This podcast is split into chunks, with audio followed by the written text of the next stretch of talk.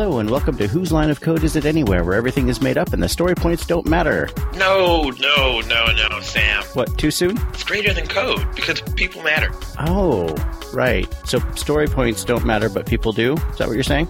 No? Oh. Yes? I'm confused. I'm confused too. Well, it's greater than code, and I'm Jay Bobo, one of your panelists. I'm handing it off next to Mandy. Hi, everybody. I am Mandy, and I am pleased to welcome our guest today, Jesse Pollak. He is a builder and a writer who has gained attention for his thoughtful analysis of startup culture and progress. A Hack New York fellow and college dropout, Jesse was an engineer at BuzzFeed before he started Clef and has launched products that have reached hundreds of thousands of people. Leading the product team at Clef, he works every day to make sure the entire internet is safer and easier to use. Welcome, Jesse. How are you doing today? I'm doing good. Thanks for the kind introduction. Better than I could have said it. I'm doing really good. Uh, it's a sunny day in Oakland, California, and the sun is like seeping below this line of clouds and it's orange and I'm looking out from the 12th floor of our office and it's really, really beautiful. I'm just lucky to be here. That sounds great. So we like to start our show by uh, learning a little bit more about our guests. So how did you get started in this whole computering thing? in the whole computering thing, some people would say it was a early start, but I consider it like a pretty late start. I didn't actually, and you know, I never wrote my first line of code until my first semester of college. So that was the fall of 2011. And before that, I always had an interest in technology. I like took apart iPhones and jailbroke them, but I never realized that there was like a layer underneath that whole system that I've been interacting with where you could actually program the things that were going on. And so in my first semester of college, I started uncovering that and started realizing that no, I didn't want to be an environmental engineer. I actually wanted to write code and, and build things for people. And that was like the beginning of a of an awakening. And that semester, I also met my two now co-founders. Then a year later, uh, we started Clef together, and then a year later, I dropped out of school, and that was three and a half years ago. So uh, it's been a very rapid acceleration into into doing this.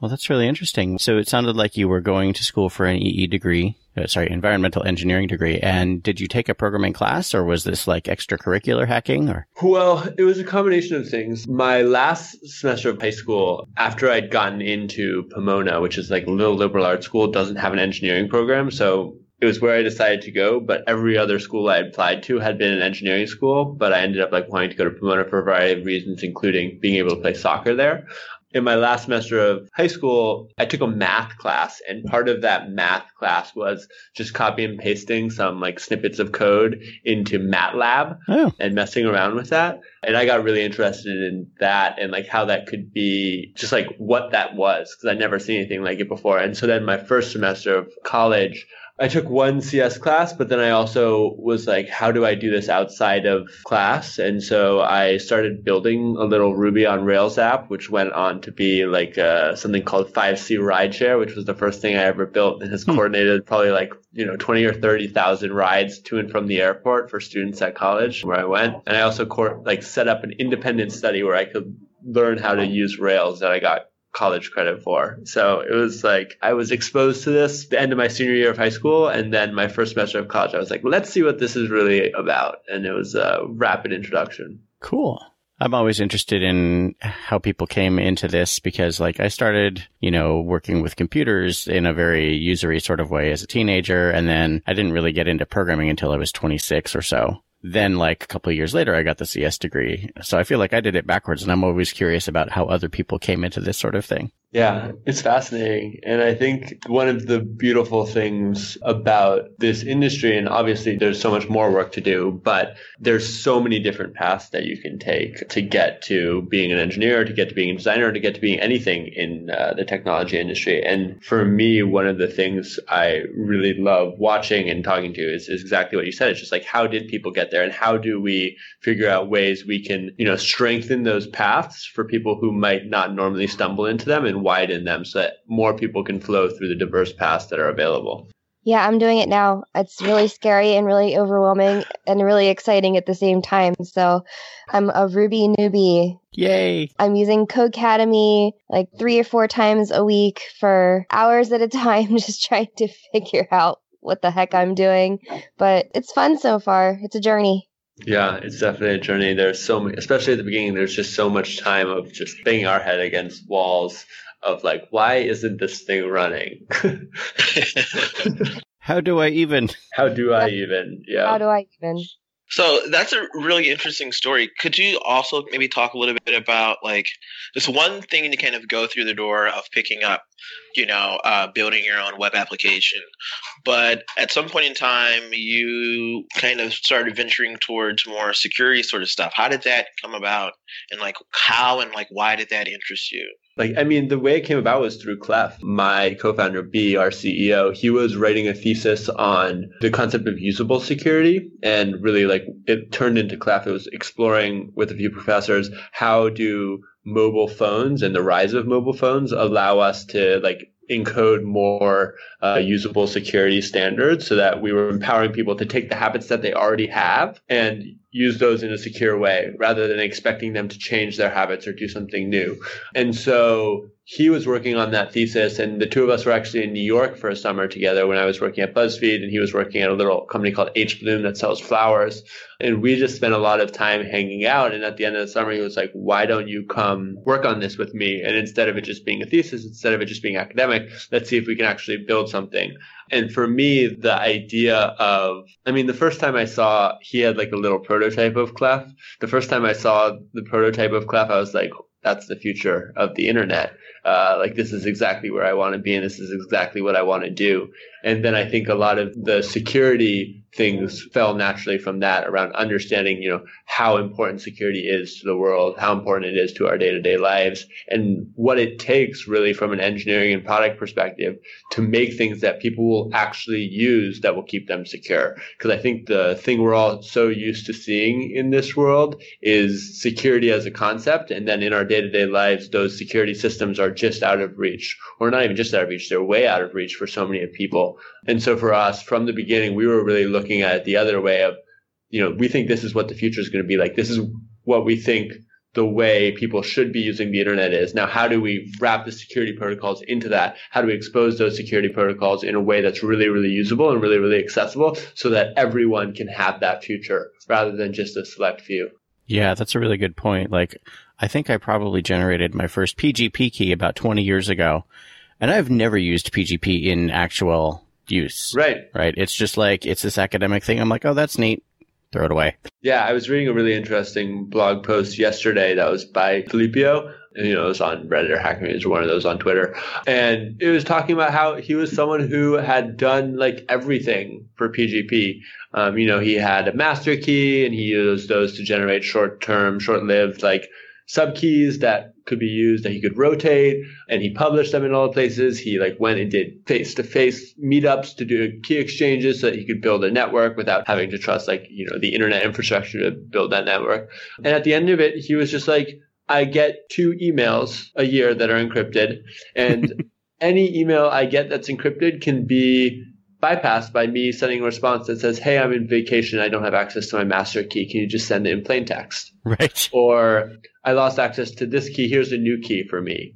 And he looked at that and he was like, look, it's just not, this system has been around for so long and there's some good parts about it and it does a lot of really cool things, but it's fundamentally unusable and therefore it'll never be a standard and therefore it's just not worth doing. And so he was advocating what I think a lot of people are advocating nowadays, not because of PGP, but for other reasons of just using Signal and using short-term encrypted communication rather than trying to uh, maintain and continue to use like long-term persistent encrypted identities or cryptographic identities.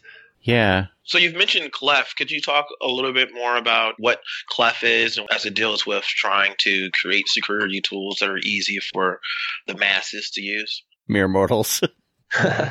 Clef is what we call the future of two-factor authentication, uh, and I guess I should explain two-factor authentication before I uh, move on. And two-factor authentication is when you uh, use two different things to identify yourself when you log into a website, and so those two things can be um, something you are, something you know, or something you have. Something you are is like a fingerprint, something you know is like a password, and something you have is like a phone. And the reason two factor authentication is becoming a standard is because when you verify two of those things, like phone and a fingerprint, you're much more likely to be who you say you are than when you're just verifying one of them. And the standard for two factor in the world right now is pretty much a password, which we're all used to using, plus a verifying of a phone ownership. Uh, and that can be done through, you know, getting a text message that you type in a code or using a Google Authenticator app and then some other things that are like that, but different is like using a YubiKey, which plugs into your computer and you tap uh, and is like a standalone cryptographic device. And with Clef, really what we're trying to do and what our, our vision has been is we see two factor as this really, really important thing. But in, you know, consumer environments where it's deployed like Facebook and Twitter, because it's hard to use, because it adds additional burden on top of this already really frustrating system of passwords, it sees really low adoption. So, you know, less than 1% in a standard environment. And what we're trying to do with Clef is figure out how do we build something that has the security of two factor and keeps people safe like two factor, but is also something that they want to use and something that's easy to use and something that they're going to choose over passwords. And so for, you know, the four and a half years we've been building Clef, our entire thesis has been that how do we take systems that already exist that are secure and make them really, really easy to use? And so Clef, you know, you can download it at getclef.com. Uh, you can use it on a bunch of websites on the internet, uh, Bitcoin sites. If you have a WordPress site, that's a really popular thing. Our WordPress plugin, you know, powers logins on almost a million WordPress sites on the internet. And so what it looks like is you walk up to a computer, you have the Clef app on your phone, you hold up your phone and you're logged into the website. We verify the phone using a private key that's stored on the phone and we verify your fingerprint using Touch ID or, or the same thing on Android. And so it's two different factors. You know, we're using something you are and something you have versus something you know and something you have but it's the same level of security and it's so much easier to use that we're finding that people want to choose this over passwords. And that's a remarkable difference because when people want to use something, they're going to use it. But when people don't want to use something, they're not going to use it. And the only security that matters is the security you use. And so for us, that's just like, that's it. That's, that's all we care about. That's all we focus on. And everything else kind of falls to the side. Due to current events in our country right now, security seems to be on everybody's mind at the moment. People are talking about the need more than ever right now for citizen cybersecurity correlated to the rise of mass surveillance. Can you speak to that? Yeah, just to clarify kind of those words, because there are some big words there. I think what people are really talking about is given the election of Trump and given, I think, what many observers, political observers are seeing as kind of a move in our country towards a more fascist government or a more controlling government where there's potential for oppression and there's potential for silencing of voices and there's potential for, you know, jailing of journalists and all those things we see in countries that we've historically looked on as others and we've historically looked on as like, how could that be possible? Given that shift in our country, I think a lot of people are talking about you know, what does the individual need to do to keep themselves safe? Especially people who are actively resisting, people who are going up against Trump or going up against the white supremacist side of our political spectrum and saying, hey, this isn't okay. This isn't normal. This isn't real. We need to fight this. The topic of how do those people keep themselves safe? How do they keep their communication safe? How do they make sure they aren't silenced is really important. Um, and so that's just like a little clarification yeah, I was just wanted to point out that like these are not abstract theoretical concerns either. Like since the election, we've seen a, a, dramatic spike in hate crimes. Many of us who are white male privileged persons are starting to experience the reality of personal unsafety that a lot more marginalized communities have been dealing with all along. And those communities are dealing with even more of that. So this is not like, hey, let's all talk about security because it's interesting, right? People's lives are in the line here. Yeah. So, what are some things that we can do to keep people safe? There's a whole host of things. I mean, there's been some really great blog posts, which I can I can link to and share afterwards. But I think the key things to consider are the privacy of your communications and the privacy of your activities and how security relates to that. And so when we're thinking about the privacy of communications, you know, when you want to be talking to people and when you want to be communicating in private or in secret, historically people have felt that things like text message or things like phone calls, those are private communications. You know, even if there's some fear that those might be listened in on, uh, I think there's generally been the sense among the greater public public that when you're talking to someone, when you're texting with someone, you can rely on the fact that you are going to be the only two people that are, you know, privy to that conversation. And uh, one important thing that there's been a lot of encouragement, which is something I also very encourage, is switching those communication channels to channels that are fully encrypted versus channels that are unencrypted.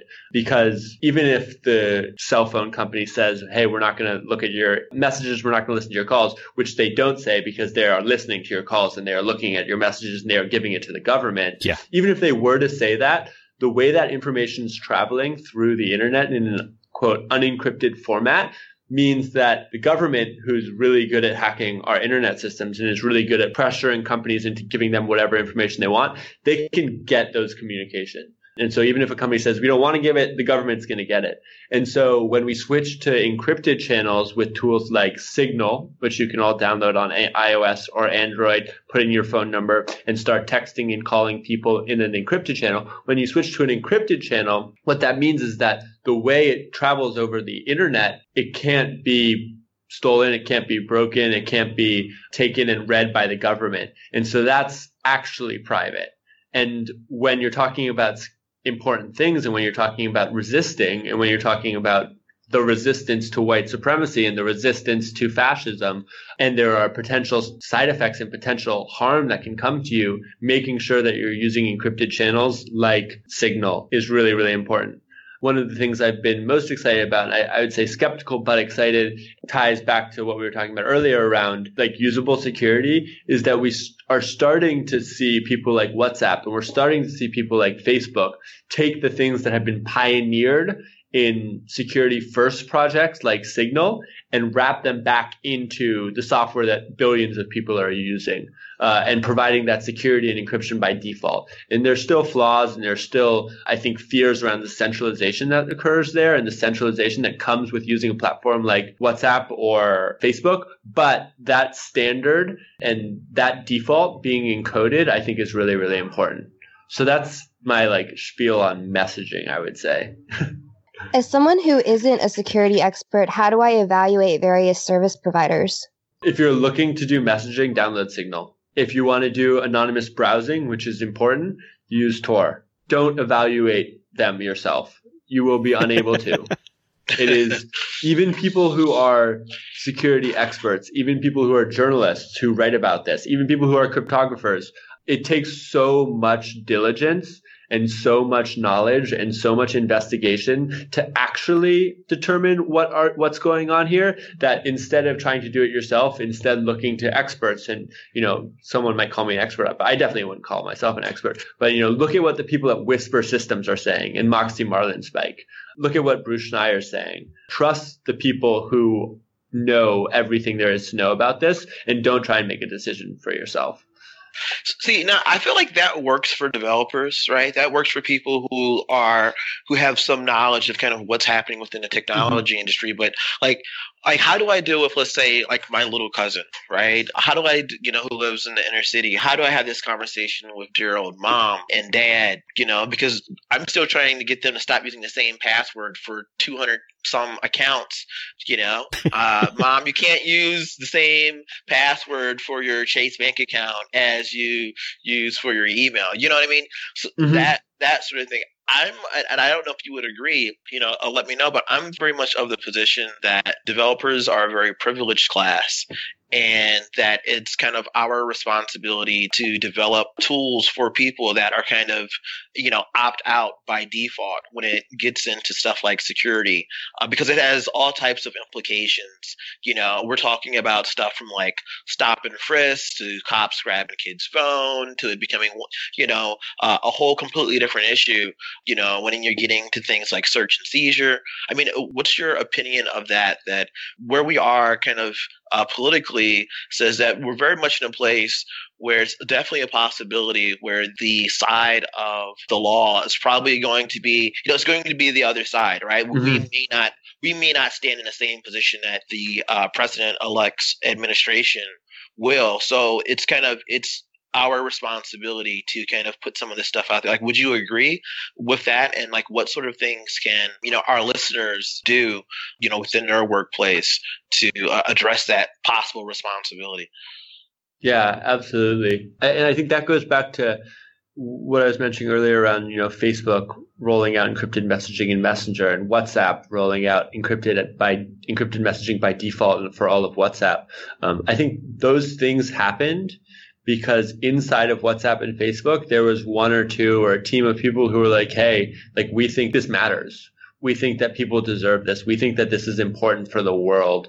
And, you know, that team of people then went and collaborated with Whisper Systems at WhatsApp because they knew Whisper Systems and Signal are the people who are the best at this in the world. And we want to take what they know and bring it into our platform and bring it in as a default. So I think every day as developers, we have the opportunity to make decisions that makes our software and the tools we build either more secure and more private or less secure and less private. And invariably there's a spectrum there and we won't always be able to choose the more secure, more private due to, you know, budget constraints or whatever the constraints may be. But I think having that in our head that we are the people who are making these decisions. We are the people who are building the infrastructure and tools that every other person in the world is using. And we want to be making that more secure. We want to be making that more safe. We want to be making that more private. I think taking that attitude is really important in terms of what you were saying about you know communicating with your mom and that speaks to another thing which is our responsibility as people who hold a relatively large amount of knowledge about this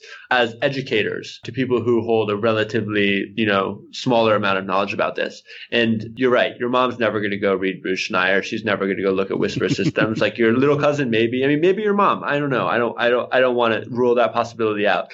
But like you can and then you can go to your mom and you say hey mom like these are what I recommend you do, and this is why. And uh, coming from a friend or coming from a family member or coming from a peer, that's going to be heard and it's going to be received and it's going to be internalized in a major way. Uh, whereas, you know, reading it on CNN or whatever, it's going to just go through their someone's head and come out the other side. And so I think we have some responsibility about that. And I mean, just from talking earlier before the show, it sounds like at least you're already doing that. You know, organizing crypto parties and setting up places where people can come and opt into education around this stuff, I think is really, really important. So do you recommend like as an introduction just telling somebody to use like a password manager, like LastPass or 1Password is that like one way that you can just get somebody started? Yeah, password managers make everyone's life easier and more secure just as a default. I use 1Password it's one of my favorite tools in the world because it's seamless and it, it works really well and it helps me generate 32 character passwords that I never have to, oh, I mean, uh, 35. I'm not going to give that away. um, no, it helps me. Plenty of entropy there.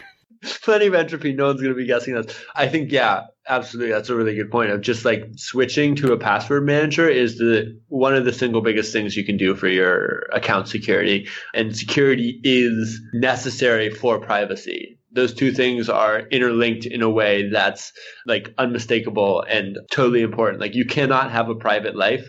You cannot keep your communications secret. You cannot keep your activities private unless you practice good security and that's a hard thing but it's the, the harsh reality about the internet today riffing on that for just a second, it seems to me that as people with a lot of power in the software industry, it, it, another of our responsibilities is not only making available uh, encryption of data in flight, but we also have to be very careful about how we steward the data that we store and make sure that we are encrypting the data at rest as well. Mm-hmm. Because otherwise, we just find ourselves building these giant troves of highly attractive captive data. Totally again, going back to um, just the concept of security by default, there are companies out there that are building tools that make that sort of encryption at rest and securing of data at rest really easy. So, you know, if you're using AWS and you want to have all of your database encrypted by default, you just check a box in RDS and it's all done for you. And your keys are rotated and you have a full audit log and everything's just there for you. And so, yeah, you could run your own Postgres or MySQL server, but you know, using AWS, not only is are they going to handle handle all the scaling, but they're also going to do all of that encryption for you. And I think that's really, really, really important. Uh, and so, figuring out, you know, how as developers do we choose tools that allow us to encode secure practices by default. I think that's really important. And also, how as developers do we build tools for other developers that make that possible? Mm-hmm. And so I, I really love, there's a blog post on Convox, who, which is like a company that does, they build an open source platform on top of some Amazon tools to make it really easy to deploy web applications. Uh, and they wrote a great blog post on just like, how do you use AWS KMS, which is their key management service, to just easily encrypt and decrypt data. And I think that sort of education by developers and that sort of uh, exposure to the tools that are really easy to use for making these secure practices available in our software is exactly what we need more of in this industry. That's interesting. I have a, a question about that. Um, as far as tools and resources, what are some tools and resources that you've come across in kind of like in, in making this move and creating a tool that handles two-factor authentication? Well, you know, what are some things that you've pulled up, some things that you see? What are the, what's the information that you're consuming just to make sure that, you know, you and your team are kind of uh, ahead of the curve, so to speak? Well, one of the things that we try and do as a team, and I think is generally good practice for pretty much everyone, is we don't try and do cryptography and we don't try and implement new security systems and we don't try and do anything that someone hasn't done for 20 years. And so all of Clef is built on, you know, standards that have been around for 20 years. And the only new things we do is wrap those standards in technology like mobile phones and wrap them in technology like something called the clef wave which is one of our transmission techniques. But we don't do new security. And so using libraries like NACL or salt uh, which is like basic cryptographic prim- not primitives but like one higher level than primitives that let you easily encrypt and decrypt data that let you easily do asymmetric encryption and asymmetric key signing. Using those libraries uh, like NACL or SALT, Bouncy Castle. There are a variety of them across all the different platforms. That's really, really important. Another thing we do is we're, we're really, really heavily invested in strong users of AWS. We think that they, I was talking about this earlier, but we think that they do a really good job of making tools easy to use. And we also think that they do a lot of really sane and smart and secure things around how they move and store data. And so whenever we have the opportunity to, rather than building something ourselves or outsourcing it to a third like party software as a service, we're going to go with AWS and we're going to go with a tool that they provide because we trust them. We know they take security very seriously. We know they do things like encrypting our data at rest. And that gives us a sense of confidence that we often don't even have in our own code just because we are fallible and we know we're fallible. And we always want to be on our toes to think, how could we mess this up? How can we take this off of our plate so we can't mess it up so that someone who's working on this problem full time can do it right? So yeah, I'd say like use defaults, use libraries that have been around for a long time, and then trust parties who can do a better job than you because you're more likely to mess it up than someone who's working on it full time. and I think that kind of goes counter to what a lot of people might think because a lot of times people like you need to build this yourself or you can't rely on a third party. But I think it's really important to find th- third parties that can do these things right and then offload the responsibilities of uh, security to them. Find some giants whose shoulders you can stand upon. Exactly. Okay, so Jesse, you brought up two-factor authentication earlier, and uh, we we talked a little bit about that. But like, I'm just gonna go out there and possibly look really stupid when I say this, and I, I'm okay with that. So I got a new phone, which I usually do around Black Friday every two years, and uh, I transferred all my stuff over from the old phone to the new phone, and I wiped the old phone, and then I discovered that Google Authenticator settings don't transfer.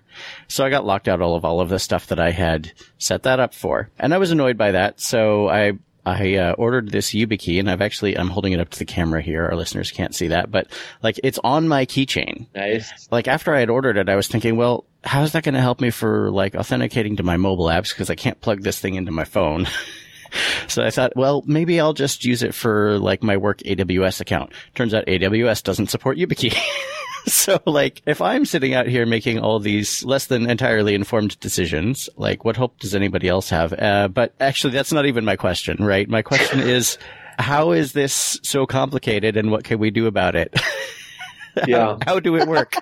Yeah. How do I do the thing? YubiKeys here. I'll pull out my YubiKey. It's, mine is this. Ooh, tiny. It's just very tiny, and it just it stays in my computer. And then when I'm you you just got a message from my YubiKey in the chat. I don't know if y'all see that, but I'm not trying to uh, pronounce that. because because it's it's just gibberish for listeners. Um, because it's in my computer, when you tap it, it tries to do its authentication, and so that often results just in me bumping my computer and sending gibberish to my friends via text or my work colleagues via Slack. It's like one of the more annoying things in the world. YubiKey, yeah, YubiKey is uh, there's not that many places you can use it, which is uh, perhaps unsurprising, but uh, you can use it on Google. You can use it on GitHub. I use some software as a service, one called Sentry that supports it. But for the most part, I think like the calculus of businesses is that, especially for consumer applications, not that many people are going to go out and spend 25 or $50 on a dedicated device to do two factor. You know, if you assume that 1% of all consumer users are going to enable two factor at all, you got to assume that it's like 0.0000001% of people who are going to go out and spend $25 rather than just putting in their phone number. And so like for day-to-day use, like YubiKey for a regular person is pretty useless. For developers, I think there's some use, particularly uh, in like more customy use cases. Uh, I know at Facebook they really heavily use uh, YubiKey to bind developer private keys to specific devices. So to a YubiKey attached to a computer. And that means that they can like know for certain that that private key wasn't stolen off of that device and being used from somewhere else. And so I think in that use case, having a dedicated hardware device that isn't perhaps vulnerable to malware or vulnerable to interception like a text message might be is really important. But for a day-to-day person, there's just not that much to do with it. Um, we have a bunch of them in the office here and they aren't very heavily used. I think I'm the most avid YubiKey user. In terms of developers, like we're building a new product right now uh, alongside Clef. It's called Instant 2FA, and it's basically a toolkit for developers that lets anyone set up two-factor authentication in a website in around 30 minutes. So whereas it might take a couple weeks normally, we build a really cool product that I'm very much in love with that makes it dead simple. One of my favorite properties of it is the way it's built we are able as a company and providers to basically do continuous improvement of the product and roll things out to developers with them just checking a box. Right now we support only TOTP, uh, which is Google Authenticator app. So it's you have an app on your phone, it cycles through codes and you type one in. But we're going to be rolling out SMS soon and all it will take for a developer to enable that is a checkbox. We'll be rolling out YubiKey soon. All it will take for a developer to enable that is a checkbox. And so I'm really excited about that because it means that as we have better two factor technologies and better authentication technologies coming through and becoming available to consumers, because we're a service provider that's focused entirely on doing this one thing, we can build those tools into the platform and then every developer that's using our platform can get access to them. And that sort of like rollout of cool new secure technology is important and exciting. So I'm a little bit of a skeptic, right? so I want to throw this out. One of the things that I'm concerned about is that what happens is, right, like mom and dear dad, they're not going to be air gapping like computers anytime soon, right? no one's going to be like, you know, pressing stuff to, you know, like a read only DVDs and stuff or whatever. So my thing is too, is that I think that, and I think you made a good point earlier, right? In getting to this, like we have to kind of, you know, rest on the shoulders of giants with some of this stuff, but mm-hmm. understand that, that that's also where the weakness is with some of this stuff. You know, if we say, hey, everybody go use Google, well, I mean, as long as Google's not evil, then I guess we're okay, right?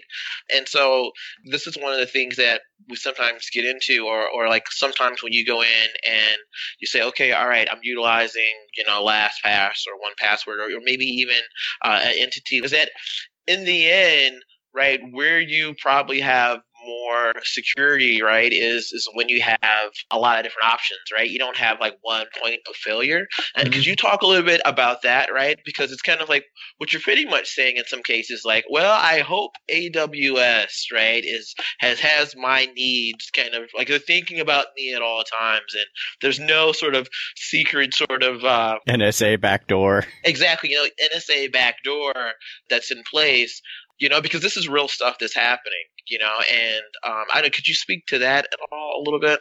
Totally. I think I might have alluded to this, to this before the show started of uh, my opinion, I think here is different than a lot of other people's opinion. And I think there's like, there are two sides. So it's a spectrum, right? necessarily. You have a spectrum of, you know, how much do we want to centralize these sorts of things because we think when people are doing it and focused on it full time, they're going to do a better job than us. But that comes with the downside of when you centralize things, that's a central point of attack where, for instance, you know, the government could break into AWS and then they could steal everyone's data and we would all be done versus how much do you want to, so that's one side of the spectrum, like full centralization. In fact, there are no startups. There are no open source libraries. It's just Google doing all of our web services for us and we're all just like god this is horrible. We live in the panopticon. Or on the other side like on the flip side it's not horrible and they figured out a way to be like good people whatever. I mean who knows if either of those things are possible. And then on the other side of the spectrum you have people who are saying we shouldn't trust anyone. You know we should verify everything ourselves. We should write all of our own software. We should use only open source libraries. We should make sure that everything we do is fully trustless and decentralized. And you know with that you especially have people, uh, and you see tools like the blockchain, like Ethereum and, and Bitcoin and Zcash, where that ethos of everything needs to be public, everything needs to be decentralized, everything needs to be like fully on that edge of the spectrum. And those two ends of the spectrum, like obviously you can't actually for the mass internet sit on either end. You have to find somewhere in between. And for me, I generally find that I sit like in the middle and I think that can frustrate people who uh, know a lot about security because they're like, but like, how can you trust an organization like Google, or how can you trust an organization like AWS, or how can you trust an organization like Clef or Instant 2FA, right? And I think part of me sitting in the middle is definitely influenced by building an organization like that. And through the experience of building an organization like this, I've seen firsthand, hey, a like how hard it is to do things right from a security perspective as developers. It's hard, it's expensive. And B, I've seen because I talk to, you know, hundreds of businesses every week, I've seen how little it takes for businesses to just not do it. It's like a business, if a business adds two factor or doesn't add two factor, the decision there is like, do we want to spend two developer weeks? And almost always the answer is going to be no. Right. Almost always, unless they get breached or unless a customer, or like 50 customers asks? The answer is almost always going to be no. And so if the standard and the default is just like, no, we're not going to do this, maybe we can argue that there might be an ideal world where we're all, you know, doing decentralized, trustless encryption of our data as developers. But like, that's nowhere near the world we live in. The world we live in is developers will never do anything about security unless they are forced to for the most part. And so figuring out how do we build tools that make it so easy they can't not do that. They can't not have security. I don't think that comes without some sort of centralization. I think it requires people working on this problem every day and figuring out how do I talk to customers? How do I talk to developers? How do I figure out ways to build tools that they'll actually use? Because otherwise no one's going to use anything. Wow. So I'm going to throw out something even more divisive. Bring it. And this is the reason why developers need unions. Unions. Ooh, okay. I mean, we that, that's a whole other topic, but I think that most, what you're talking about, Jesse, gets back into the whole thing of responsibility once again. Mm-hmm. So then you have developers who kind of see the way the world is, and you have business interests. And I think that we're at this time right now, where we're talking about the effects of automation on jobs. We're talking about things like basic income. We're talking about the need to create secure tools that protect privacy. They have implications for, you know, the masses. Mm-hmm. Um, and so the only way I think as developers who are a privileged class can say, hey, you know, the rise of AI is important and we should be very thoughtful about, you know, how AI is utilized, especially as it becomes better. You know, who's going to speak for that, you know, to a certain degree, right? where does that mm-hmm. power from. Like you, you say, oh, you know, Mr. Uh, you know, CEO, Mr. President, right? I, I think that you know we should implement two factor. Oh, well, you know, as you already mentioned, ah, we we have other priorities. Mm-hmm. And I think some of this other stuff is all some of these other discussions are continually happening as well. So to go there, like that's a, probably a conversation for another time. But I just wanted to go out there and put my pitch for why we need to bring back unions in a completely different way, in a very 2016, 2017 model, so that the privileged classes can, you know, to advocate for others. But that's, that's yeah. not really a question. It's more of a statement. I don't know if you would agree with oh. Oh well, I'm skeptical of if we had unionized workforces among developers, whether that would actually translate to that sort of change around encoding better security practices. I'm skeptical of that that said, like I think that unionizing developers is a really important thing, and I think that you know over the last thirty years, the decline in unionization in this country, and then over the last ten years, the incessant destruction and tearing down of unions by the right wing in this country is a travesty. My dad works for the AFL-CIO. I grew up in a family that's always been very pro-union, and seeing that happen and watching union membership massively decline, and seeing what that does to individuals and what that does to communities, I think it's a travesty. I think if there are ways we can bring back more unionization and we can bring back more rights to workers, I am all for that and all, all in support. But I am skeptical of whether that would translate to security. I think like unionization is primarily used as a tool to improve the working conditions and rights of the workers rather than the products they're making. And there needs to be other forces to improve the outcome of the end product. Yeah. Uh, so I've been hearing a lot of political rhetoric recently about bringing back more manufacturing jobs. And I think a, a, lot of that misses the point that manufacturing jobs weren't great because they were manufacturing jobs. They were great because they were unionized. Right, exactly. And the unions bargained, bargained for uh, like much better conditions, which brought up the middle class, which made everybody else better off. So yeah, when you said that, Jay, uh, I also had a little bit of that same skepticism that you expressed, Jesse, and I had to stop and think about it for a second. And it seems, you know, I'm used to thinking about unions as a mechanism for collective bargaining. Mm-hmm. Which then, as you said, Jesse, comes into like improving worker conditions. And it seems like if you're concerned with professional standards, uh, maybe more some increased form of professionalization where you have mm. like civil engineering has uh, standards boards and certification bodies and codes of professional ethics that I really feel like we really should have in software. Mm-hmm. And it seems like that kind of an organization might be more effective at enforcing these kinds of professional standards. But then it occurred to me that a union is possibly another way to back that up as well. Yeah. It's just maybe not the union's primary concern, but a union can do that too. Yeah, I think yeah. that's a really good take.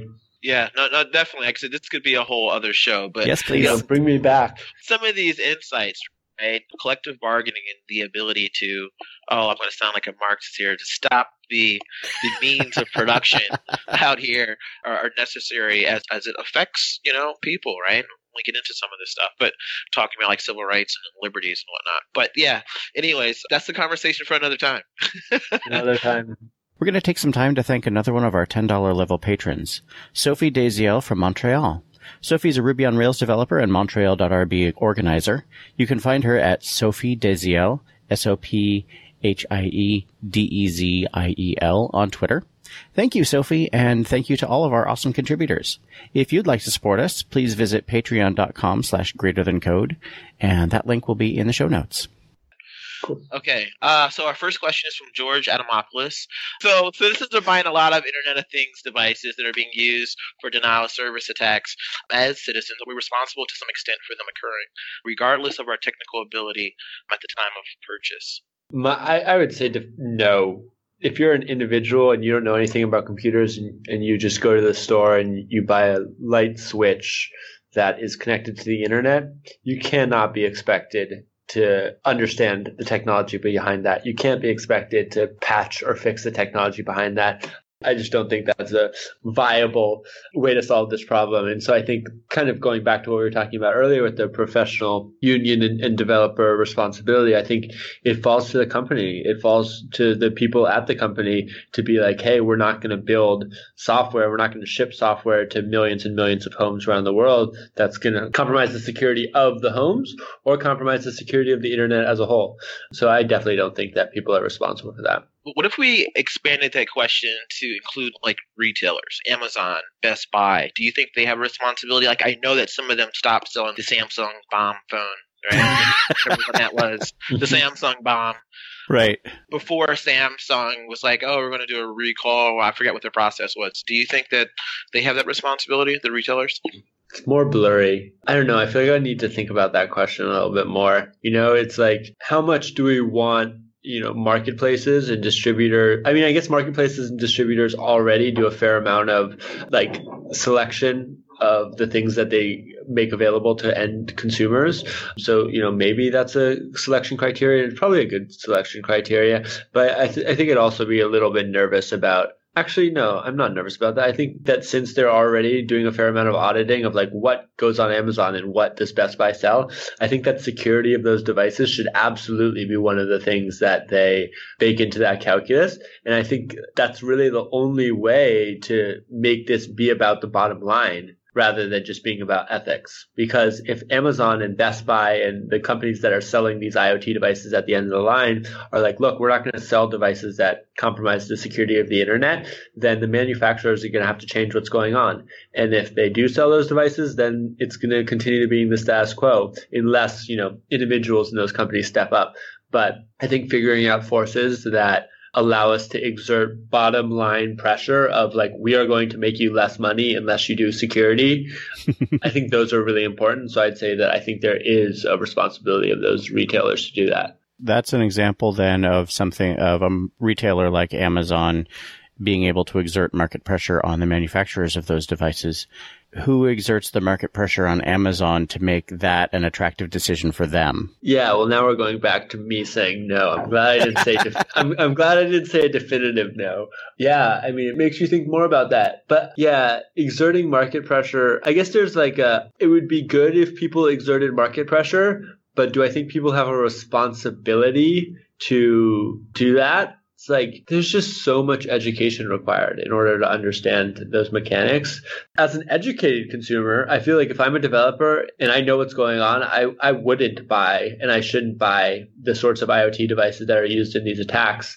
But if I'm a day to day person, I, I don't think you can assign responsibility to people who don't understand the things that they are doing. At the risk of alienating the last listener who didn't already drop off when Jay came out as a Marxist, right? this sounds like a classic failure of a free market. And I obviously don't know enough about markets and economics to maybe know if there is a way that we could exert this, but at least at the level that I'm at, it seems like that's a clear case for some other entity to come in and perhaps regulate a market and say, no, you actually cannot sell this, period. Yeah. And they're kind of continuing on that free market train of thought there are definitely people who can speak more eloquently about this than me, but uh, I think it also speaks to just like the whole like fallacy of consumer choice that we as individuals have power to through the choices we make influence the world and influence like the structures that be in capitalism and how those corporations work. And that's something that's widely proliferated that idea that we can influence that. But for the most part that's a fallacy and it's not real. And instead we are beholden to these structures that exist that empower corporations to continue their pursuit of making as much money as possible without uh, concern for safety, without concern for uh, security, unless it makes them more money. I think that this question kind of plays into that idea as well. Another listener question comes from Wesley Ellis. He asks, What are your thoughts on benevolent malware that looks for vulnerable devices and patches them without asking for the permission from the device's owner? I don't think I can give that educated a thought here. I would like to defer to people who are smarter about this than me or more informed about this than me. My sense is that, you know, there's always going to be a push and pull in software and in systems that are accessible to the entire internet around people doing good, white hats, and people doing bad, black hats and we've seen a lot of people doing bad uh, with you know the DDoS attacks that are happening with these IoT devices. And I think there is an opportunity for you know groups of people to coordinate and to thoughtfully figure out how can we do good. And that might come through you know pushing retailers like we were talking about earlier, to not sell those devices or working inside of companies to, um, you know, improve the security standards. But maybe it'd come through shipping malware that patches all these devices. And if that's something that's coordinated and well thought out and public and something that people are on board with, then I think it's a good idea. I'd be wary of just like the lone cowboy or cowgirl going out and like patching things willy nilly because I, I, I don't know. I, I just think like if you're a black hat that sort of isolation I think is important because you're trying to protect yourself from people who are trying to stop you from doing bad things. But if uh, you're a white hat there's no reason not to be coordinating and making public and discussing and having open conversation around what are we going to do? What are the good things we can do? So I, w- I would definitely push for that path much more than any individual trying to do this. Yeah. On its face, that scenario of like malware that comes in and fixes your broken stuff. I mean, that's almost literally straight out of a Spider Robinson science fiction novel. Yeah. Right? It sounds wonderful. Please patch my router so I don't have to. That's great. I'm not even going to try for the ethics though.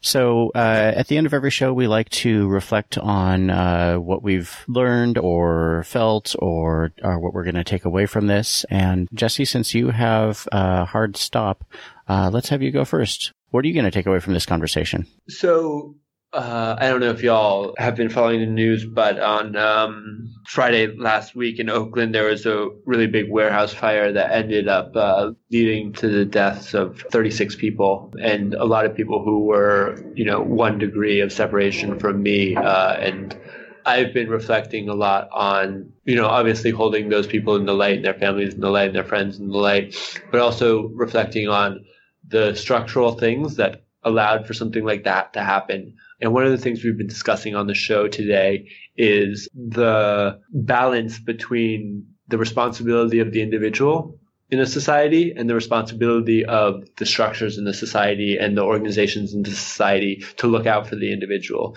post fire, there's been a lot of conversation about, you know, the way the building was occupied, how there were people living there and it was not up to fire code and there were, you know, rickety staircases.